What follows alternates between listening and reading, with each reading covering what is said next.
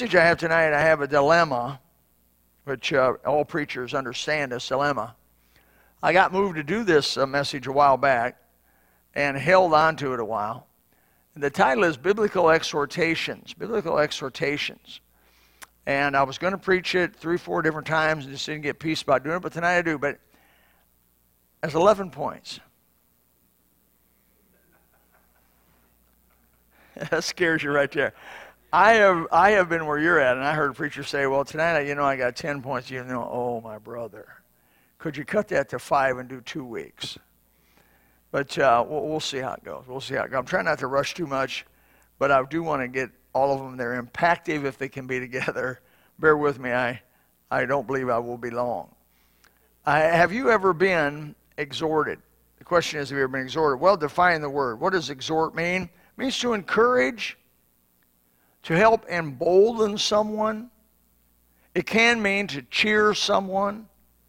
It also can mean when you exhort somebody to advise them. You know, you give them advice, exhort you. Uh, it can mean to excite or to give strength or spirit or courage. Uh, who doesn't need some emboldening? I mean, who doesn't need some cheering? Who doesn't need some advising once in a while or strengthening or encouragement? Man, I need some encouragement. I want to do the right things. It sure don't hurt my feelings when people come up to me and and say, keep on keeping on, or do right till the stars fall, or all of those statements that we mentioned. I looked through the Bible and found these 11 exhortations directly from the text, directly from the text, where the Bible says, I exhort. And I grouped them together. Uh, first and foremost, if I may start it off with, Timothy uh, makes exhorting, or the, the, Holy, uh, the Holy Spirit through Paul, which was to Timothy, makes exhorting the three main things a, a preacher should do. Paul tells Timothy, I want you to preach the word. I want you to be instant. That means ready. In season, out of season. When you feel good, when you don't feel good. Uh, don't let your emotions, boy, I could stop and just preach a whole. Don't let your emotions mess with you. You know what's right to do. Whether you feel like it's right or whether you don't feel like it, do, you know what's right. Do what's right, whether you feel good or don't feel good. I can't tell you how many times I get up here and preach and I feel horrible. And even if this was a regular day during the week, I wouldn't want to do anything. And yet, I, God says, This is time, get up, do you do, and I do it. And amazingly, God works through our weaknesses. He says, Preach the word. Be instant in season, out of season. Reprove, rebuke, and exhort. Exhort with all long suffering and doctrine. So, uh, the encouraging, the advising, is part of the, the major three areas that Paul was led to tell young, young Timothy, Timothy's about 40, I believe, uh, in doing. The Word of God is the center of the wheel. I tell Wendy about her position here, job description, real easy. You're the center of the wheel. That means anything that happens, you need to know about everything that happens in Gospel Baptist. You need to know where everything's at you need to know, you need to have all knowledge. But as much as lieth within you, I tell her, be the center of the wheel. And she does a good job at that. But the Word of God for us is the center of the wheel, it's the center of our wheel.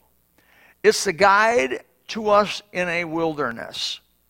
It is an absolute in a world of flux and change. You know, I had somebody come up to me the other day. I remember 20 years ago we designed this, uh, this, and I was so pleased with this, the way it worked out. The wood on this platform all matched. I'm used to going to fundamental church. Nothing matches. You going? I used to go to. How did I know a church was fundamental? Because the bathrooms were dirty. I mean, they, they would use they would use two-by-fours to build the uh, stalls, and they just they wouldn't even bother finishing. They just used two-by-fours. Leave them all, no paint. That, that, that, you know that church was fundamental independent Baptist. But, and so um, uh, somebody told me one time, your bathrooms are way too nice to be fundamental. I know. We're on the very fringe of liberalism. But when I remember we did, I remember we did this wood here, this wood here. I was so. Somebody the other day came up to me and said, "That is so out. That is so passe. That is so not." Why wood? Nobody puts wood in. I went to somebody's house. I won't make a mention of this. They bought a new house, three hundred fifty thousand dollar house, and they went in and they had the most glorious oak cabinets you ever laid your eyes on. I mean, be- ladies, my wife would literally almost kill to have oak cabinets that nice. Solid oak, no laminate. The wife said, out. I want them all ripped out because oak's out and painted cabinets are in. Painted cabinets? You can paint cabinets anytime. You don't like your cabinets? Paint them. But oak, finished oak, you can't. That's a work of art. But she said, rip them out. He tore them all out, put them on the curb, and got 500 bucks for all of them. That was probably $30,000 worth of oak cabinets. And he put in these old painted, white painted cabinets. People come up to me and says, oh, we need to drywall this over top of that, and we need to get rid of all the wood and paint. I said, no, no, for my dead body. And they said, I vote for that. And they're going to win by attrition. But praise God, in this world of change, I mean, one day Oak's in, one day Oak's not in. The Word of God's consistent. It was consistent when I started with it at 18 years old and started really reading and paying attention. And at 66 years old, it's the same words of God. It's beautiful. Our God does not change. There is no shadow of turning with Him. He changeth not. Uh, it is the very, the Word of God's the very mind of Christ. All arguments are settled over the Word of God. We as preachers are told to exhort. If you want to take it, preacher, uh, Doc, a third of the time, there's three things, third of the time we're told to exhort. I mean, he doesn't say that, but he says reprove, rebuke, exhort. You can say about a third of the time, you should advise or encourage, cheer your people up. The other two thirds, whoop on them. reprove and rebuke tough words. So we need two thirds reprove and rebuke, and one third uh, exhort. That's what the book kind of seems to lay it up. Now you know I, I'm sweet, so everybody goes against my nature, but uh, we we I mean we're supposed we're told to exhort a third of the time in our preaching, follow the words and instructions, help people, encourage people, and I want to be an encouragement to you. So let me let me go through 11 very very thoroughly. 11 biblically mentioned exhortations. First of all, and I put this number one, we're exhorted in the Bible to be of good cheer. Now you say, Brother Bill, I wake up sometimes, I'm not good cheer, but you're exhorted to be of good cheer. You're advised to be of good cheer. You're encouraged to be of good cheer. How many believe, don't raise your hand, that a lot of times attitude can be a choice? How many of you wake up grouchy? Or do you just let him sleep in? I mean, you don't have to wake up grouchy. It's a filthy habit. It's a choice you make to wake up grouchy. You can make the same choice to wake up happy. Happy, happy, happy all the time, all the time.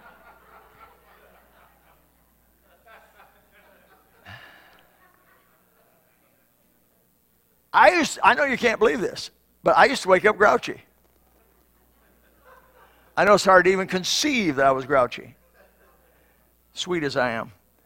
But to say it enough, maybe people believe it. But um, Jesus said, John 16, 33 and other places, these things I have spoken to you that, that in me you might have peace. In the world you'll have tribulation, but be of good cheer. He said, You're going to be in trouble in the world. They're going to hate what you stand for. They're going to hate but be of good, that's, a, that's an exhortation. He says here, he says, I have be, but be of good cheer. We're being exhorted to be of good cheer. Paul, when he was shipwrecked, he told him, I exhort you to be of good cheer. You can be of good cheer. It's a choice. It seems to be taught that being of good cheer is more of a choice than it is just, oh, I'm in that mood today, you know. I- I'm subject to a mood. Uh, no, don't be tossed about by every wind and mood. Decide you're going to be cheery, teenagers. Decide you're going to be cheery in the morning. Decide you're going to be of good cheer. I want to be of good cheer. We're supposed to, secondly, to walk and to please God. Furthermore, in 1 Thessalonians 4 1, it says, Furthermore, then we beseech you, brethren, and exhort you. There it is. The Lord Jesus, that ye have received of us how you ought to walk and to please God. Um, most of my time I spend in trying to help people walk the Christian life ultimately and please God. I spend a lot of my time. And, and I spend a lot of my time trying to help people walk worthy of the calling that they have received, ultimately in, and to please God. The third thing I see is the word to warn the unruly, 1 Thessalonians 5.14. Now we exhort you, brethren, warn them that are unruly, comfort the feeble-minded, support the weak, be patient toward all men. Unruly means insubordinate, unwilling to be a team member, independent of authority. You know that spirit is so destructive to a group of people. Uh, um, uh, uh, right now, the NFL. Right now, the NFL. They've got a bunch of unruly players. I could cure that in one day. If I was an owner of a team, there'd be nobody playing my team that did that kneeled at the anthem. They wouldn't have a job the next day, no matter what it cost me. And all they got to do, that's all they got to do. And every one of them boys go out and try to get another job for a few million dollars, see how it works out. Most of them boys would be at Burger King eight bucks an hour. I mean, they got no talent but to run down with a little piece of pigskin and run back and forth on the field. I hate to say it, but a lot of them boys, they just can run fast, and they're they're real. Uh, uh, they have a lot of agility, and that's that's what they got to sell. And and uh, what's going on is just unspeakable. It's going to ruin. Trust me, when it's going to ruin the NFL. I haven't watched a game since it started. I'm not going to watch a game this year. I don't care. I'm not going to watch the Super Bowl. I'm not watching any of it if they keep doing that. Because, buddy, the I, I, don't get me going. Don't get me going on that. That's just that's just brother. That's just not the thing to do. Uh, but imagine what that does to a church. Just rips the guts out of it. Rips the guts out of it. We exhort you, brethren, warn them that are unruly. Um, every man cannot do what's right in his own eyes. Uh, it's chaos. Uh, and it's also contagious. Rebellion's contagious. You know, every ship has to have a captain. You wouldn't want to go on a cruise without a captain of the ship, man. Don't tell me there's five guys running the thing. I want a captain. I want a guy in a hard deal. He's going to make a call. There has to be a general to every army. There has to be a boss to every business. There has to be a coach to every team. Leadership really is non optional if you want to have uh, a success in what you're doing. So he says, I exhort you and them to be. And we've had some of those folks here. We've had to deal with it. They try to destroy our unity, essentially our effectiveness as a unit and a team. But, brother, I'm going to tell you, there's nothing impossible to a group of people that put their minds on one area that they want to do by pleasing God and doing His will. And you may it'd be amazed, Boy, God's all over it. Fourthly, we're exhort. I will review these with you, by the way. Fourthly, we're exhorted uh, that each work in quietness without mooching. That's not exactly a quote from the King James, but the word mooch. How many know the word mooch? Mooch? You've probably done it. Uh, I, I, know. I know someone in this room that owns an RV that does for sure. Second Thessalonians three twelve. Now, them that are such, we command and exhort by the Lord Jesus that with quietness they work and eat their own bread. That's the mooching part. We're told in 1 Thessalonians 4.11, one of my favorite passages of all Scripture, it says, you study to be quiet. I, I, I title the message, Shut Up. People say, that's rude. Well, that's why I said it. Shut up. And it says then to do your own business. That means mind your own business. And the third thing he says is to work with your own hands. So shut up, mind your own business, and work with your hands. That's what Paul says, First, uh, First Thessalonians chapter 4, verse 11. Preached that a couple times. And so we're exhorted to just be, you know, You know, in 1 Timothy 2 2, it's amazing passage. It says, We're to pray for kings, for all of them in authority. Why? That we may lead a quiet and peaceable life. You know, the, the trouble with a lot of people is they're trying to live a whoa, mountaintop, super zealous, excited, adrenaline backed life. That's not the godly life. The godly life is a quiet and peaceable life. Now, what's amazing, the older I get, the more I appreciate what I'm talking about here. Quiet and peaceable is beautiful. People come out to my house on a regular basis, and one of the I get this comment over and over and over and over again. They don't notice the lawn, they don't notice the little lake, they don't notice the house, they don't notice anything. They say, "This is quiet." There is literally a peace that you can hear at my house because I'm nowhere close to any kind of traffic, any kind of airport. There is a background noise to being in the city that you even forget about till you come out to my place and you hear that quiet.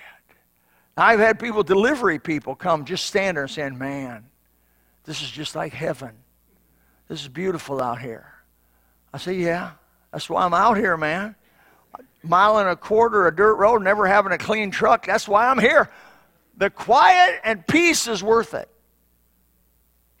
I've had people tell me, well, I couldn't keep my vehicle that dirty. You would if you stayed out of my place two weeks, you wouldn't care what your vehicle looked like. The quiet and peace is worth it. And let me tell you, the, the, the exhortation of the Bible is that we live a quiet and peaceable life. We're not a bunch of renegades. We're not a bunch of, of, of troublemakers. We're living a quiet and peaceable life, godly, and it says in all godliness and honesty after that. Number five, um, we're exhorted that we pray for all men seriously. 1 Timothy 2 1 says, I exhort, therefore, that first of all, supplications, prayers, intercessions, giving of thanks be made for all men. Now, you know, Jesus said to love your enemies, do good to them that despitefully use you, bless them that curse you. Now, man, I want you to get your attention right now. If it says to do that to your enemies, how are you supposed to treat your wife?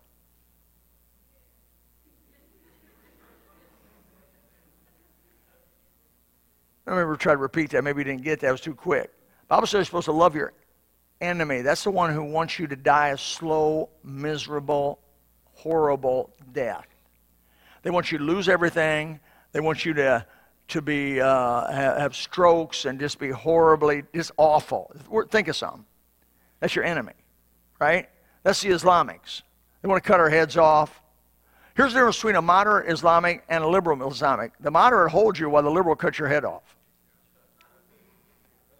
I have I say that with authority because I've read I've read about it from people from within, and so it, the point being that um,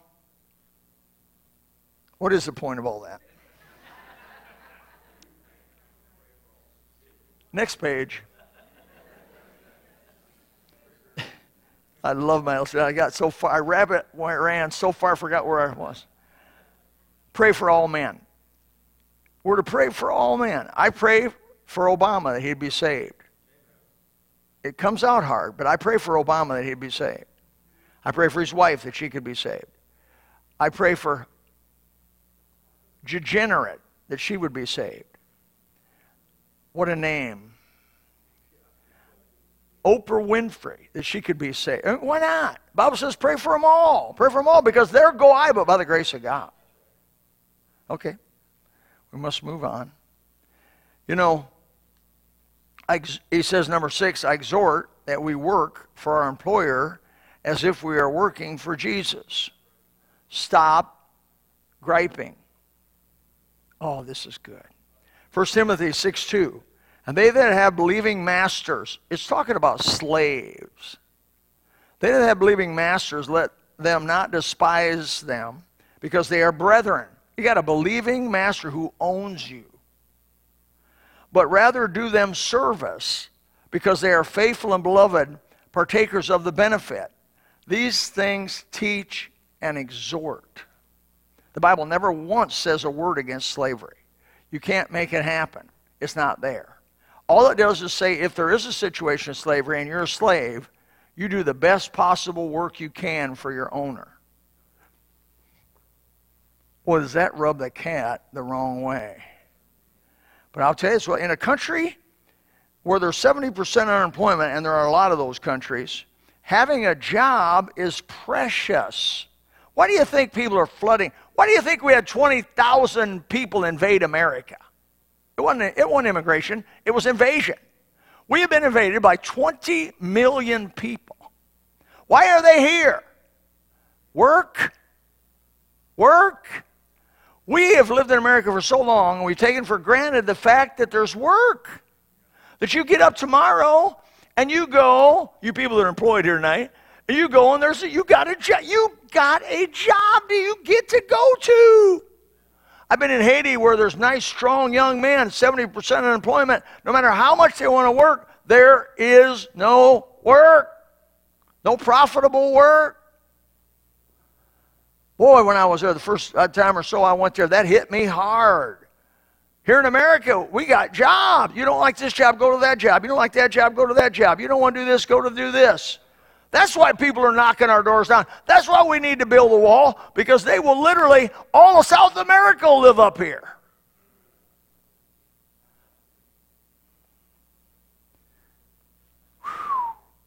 Work hard. He says, do good to your employer. Be the best you possibly can be for him. Don't resent him. Don't resent him. Don't have a bad attitude towards him. Make him some money. Be the most profitable employee he's got. And let me tell you, what comes around does go around. I think Zig Ziglar said, do more than you get paid for, and pretty soon you'll get paid for more than you do. Number seven, use the Bible to help people see the truth. Titus 1 9. Holding fast the faithful word as he has been taught, that he may be able to, by sound doctrine, both to exhort and to convince the gainsayer, those people who oppose you. You should know how to give an answer to a Jehovah Witness out of the book. You should know how to answer a Mormon out of this book. You should know how to answer a Seventh day Adventist out of this book. Uh, we, are, we, are, we are those who oppose with sound doctrine. It's important that you study the Word of God. Some people are not motivated to study the Bible because they can't see really any use. For, what am I going to use beside for me? Are you kidding? All those people you work with, you can use the Word of God to help exhort them. I'm not talking about going around hitting them with a Bible, Bible thumping, but I'm talking about having an answer. Always ready with an answer that's biblically sound. Go back to the Bible for your information on how to live. People say, I'm having marital trouble. The Bible's got the answer. Soak your mind in the Bible till your blood becomes bibline. We're exhorted to do that. Number eight, we're exhort, exhort young men to be sober minded. Why? Because sometimes men, young men are silly. Silly. Uh, the Bible says there's such a thing as silly women, laden with sin. Uh, but it says here in Titus 2 6, young men likewise exhort to be sober minded.